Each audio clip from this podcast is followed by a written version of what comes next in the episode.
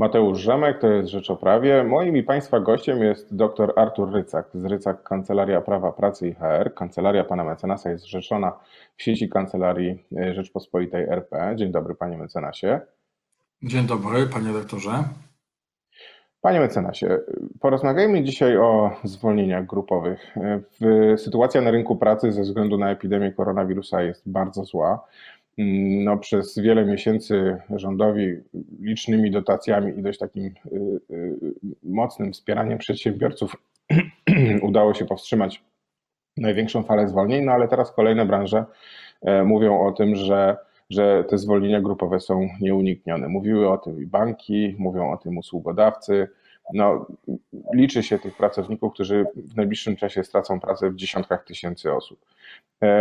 Był Pan przez wiele lat w czasie swojej kariery zawodowej także sędzią e, sądu pracy i widział Pan pewnie nieraz takie zwolnienia grupowe i tak naprawdę z naszych doświadczeń też w, w dzienniku, bo opisujemy takie sprawy dość często, e, wynika, że to nie jest prosty proces. To przedsiębiorca może popełnić wiele błędów, pracownicy są jednak na dość mocnej pozycji, jeśli odwołają się do sądu. No i porozmawiajmy w takim razie o tych zwolnieniach grupowych. Jak to wygląda w praktyce? Panie rektorze, no, zwolnienia grupowe mają swój wymiar zarówno taki psychologiczny, społeczny, to jest problem dla pracowników, y, także związkowy. Związki zawodowe od tego są, żeby unikać y, zwolnień grupowych, żeby przekonywać pracodawców, że może są jakieś inne rozwiązania i wymiar także prawny. Ja mogę mówić no, przede wszystkim o tym wymiarze prawnym.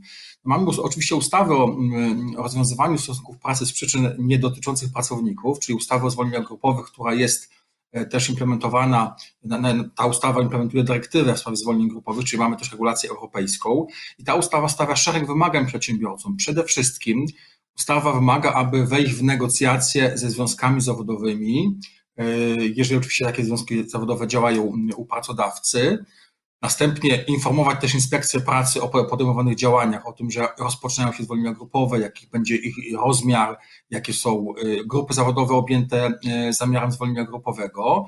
Następnie po wejściu w negocjacje ze związkiem zawodowym ustawodawca daje stronom 20 dni na zawarcie, na wynegocjowanie i zawarcie porozumienia w sprawie zwolnień grupowych, ale jeżeli nie uda się, bo jakieś szczegóły są niedogadane, jakieś elementy budzą jednak wątpliwości. Na przykład związki zawodowe najczęściej w tego typu y, porozumieniach chcą y, jakichś gwarancji wyższych niż ustawowe odprawy pieniężnej z artykułu 8, na przykład jakieś elementy programu dobrowolnych odejść, świadczenia związane, wyższe y, odprawy grupowe, pomoc, wsparcie pracodawcy w zakresie znalezienia miejsca pracy. No są bardzo różne te oczekiwania związków zawodowych. Ja to obserwuję, negocjując w imieniu naszych klientów, naszej kancelarii tego typu porozumienia. Więc jeżeli dojdzie do zawarcia porozumienia, w oparciu o to porozumienie pracodawca ma prawo zwalniać grupowo pracowników, przy czym takie porozumienie zalicza się według ustawy orzecznictwa i doktryny prawa pracy do porozumień normatywnych, czyli do aktów prawnych prawa pracy, aktów zbiorowego prawa pracy.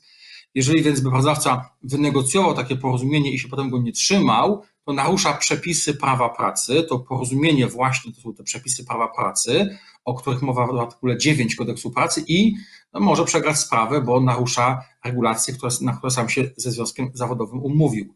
Gdyby nie doszło do zawarcia porozumienia, pracodawca ma obowiązek wydać regulamin zwolnień grupowych i też musi trzymać się tych reguł, które sam ustalił w regulaminie zwolnień grupowych. Regulamin, podobnie jak porozumienie, w sprawie zwolnień grupowych jest aktem prawnym prawa pracy, aktem normatywnym, zaliczanym do źródeł prawa pracy w artykule 9 kodeksu pracy i też należy trzymać się go przy zwalnianiu pracowników.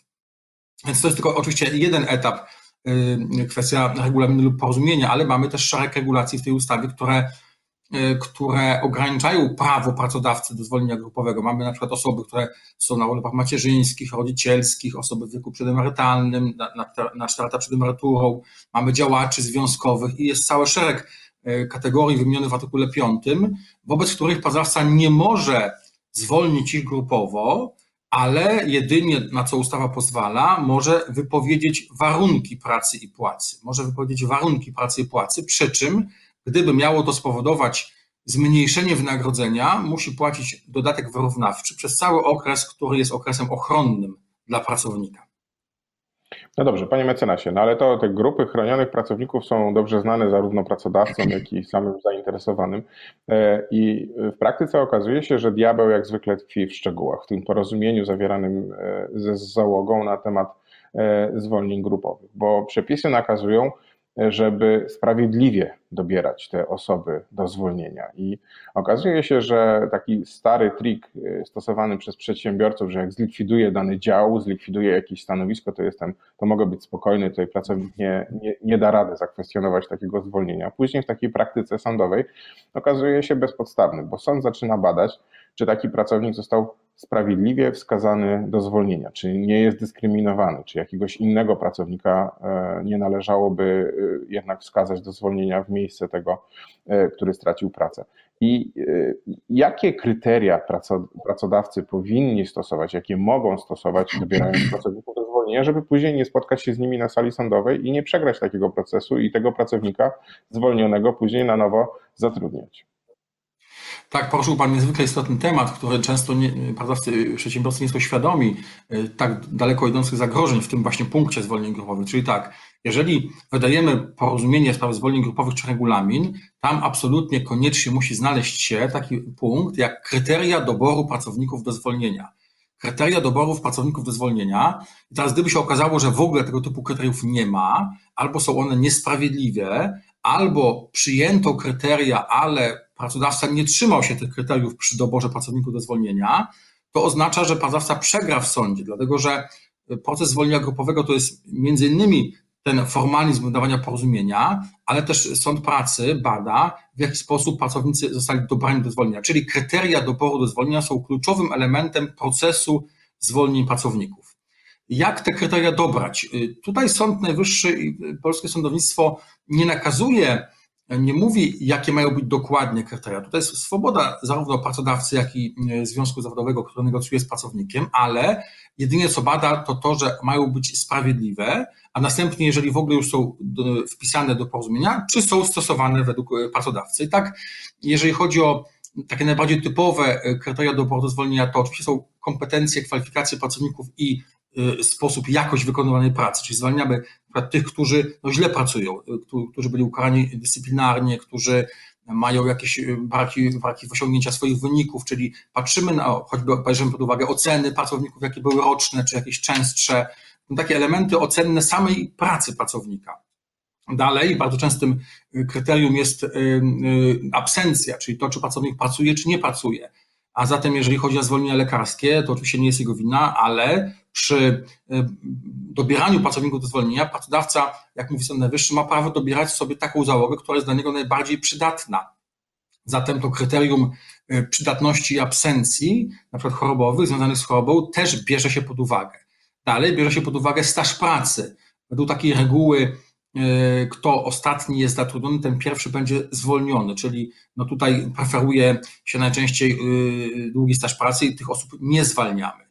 Dalej mogą być to kryteria e, jakichś szczególnych umiejętności czy przydatności dla zakładu pracy. Załóżmy, że likwidujemy kilka departamentów, ale one jednak mają ciągle kontrakty podpisane na rynku z jakimiś firmami i jakaś grupa mała jest niezbędna do utrzymania pewnych kompetencji e, e, po stronie przedsiębiorcy i dobieramy sobie te osoby według tych właśnie bardzo potrzebnych kompetencji pracodawcy. wracając do Pana pytania, jeżeli na przykład pracodawca mówi tak, no likwiduje jakiś dział, iluś tam pracowników o różnych, e, na różnych e, stanowiskach. To niestety nie oznacza, że on może po prostu zlikwidować ten dział e, i nic, niczego więcej nie zrobić. Nie, on niestety musi w ten sposób zwalniać grupowo, że jeżeli dobiera do pracowników do zwolnienia według na przykład stanowiska specjalisty od czegoś, załóżmy IT albo od utrzymania systemu, systemu IT, to musi porównywać przy doborze pracowników do zwolnienia wszystkich specjalistów z tej, z tej, o tych kompetencjach z całego zakładu pracy. To jest bardzo daleko idące wymaganie niesamowicie niewygodne dla pracodawców, bo ja nie mogę sobie wybrać tylko z mojego jednego wydziału czy departamentu dwóch specjalistów z 15 specjalistów, którzy są w tym departamencie, ale jeżeli mam specjalistów na przykład 50 w całym zakładzie pracy o bardzo podobnych kompetencjach, czyli te pracownicy są zamienni, mogą wykonywać dzisiaj tą pracę, jutro tą pracę, to niestety musi, myśląc o doborze pracowników do zwolnienia, mieć na uwadze całą tą grupę, grupę 50 osób, więc tak mówiąc najprościej jak można. Jeżeli zwolni dwie osoby z departamentu,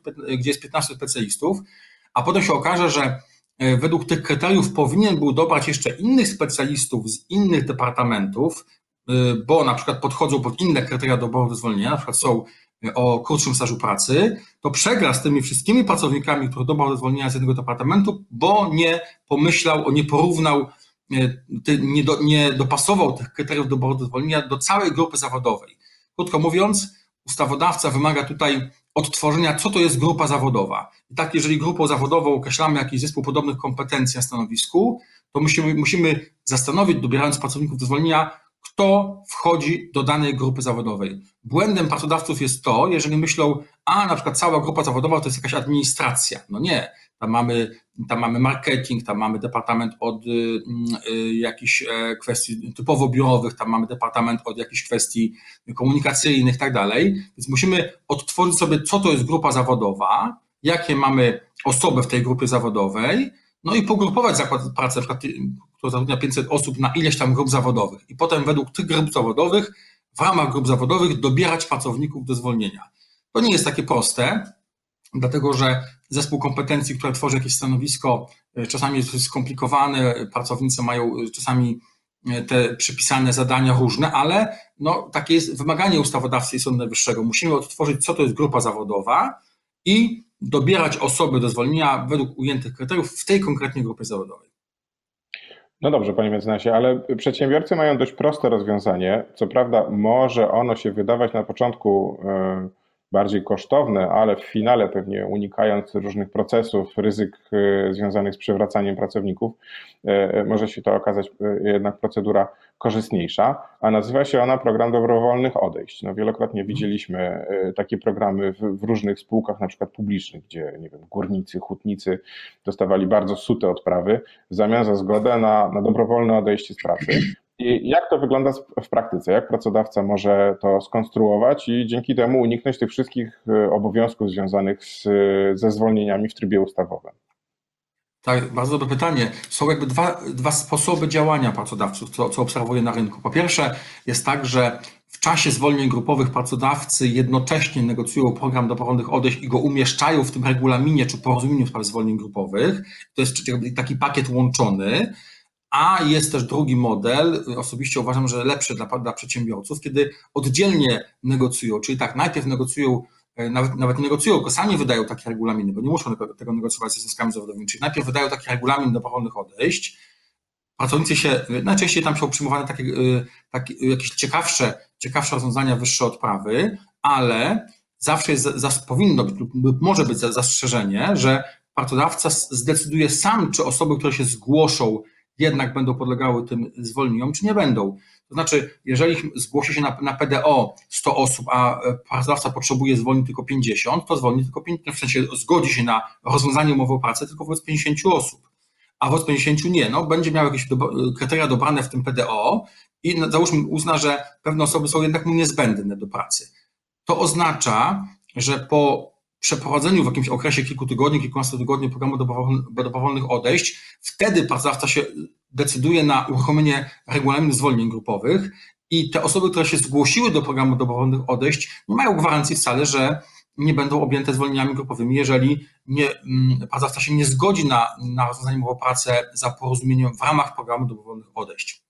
Więc nie mogą spać spokojnie, że aha, zgłosiły się do PDO, no to już ja już nie będę objęty zwolnieniami grupowymi. No mogę być objęty jako pracownik dalej tymi zwolnieniami grupowymi.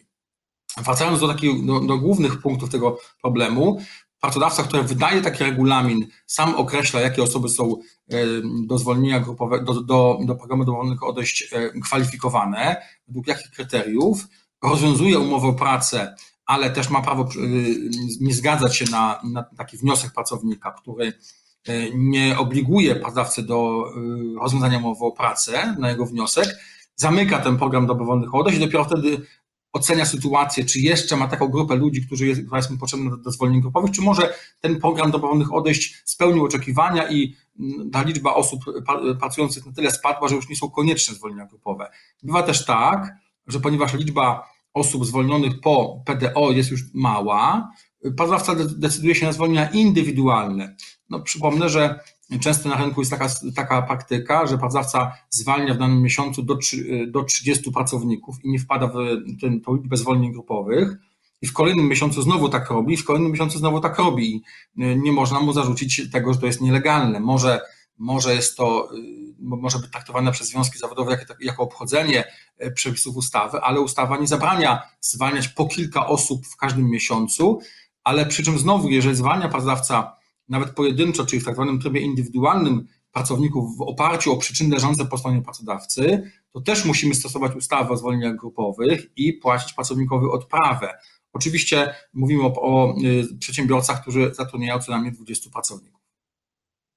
No dobrze, panie mecenasie, no wygląda to wszystko bardzo skomplikowanie. Miejmy nadzieję, że rząd zrealizuje swoje zapowiedzi wsparcia przedsiębiorców e, i dzięki temu będą mogli, mogli oni zachować e, pracowników na, na stanowiskach. No, trzymamy za to mocno kciuki. Gdyby jednak to się nie udało, no wielu przedsiębiorców czeka spora przeprawa e, ze zwolnieniami pracowników, tak żeby i tak już w tara, będąc w tarapatach finansowych, nie wpakować się jeszcze w tarapaty prawne.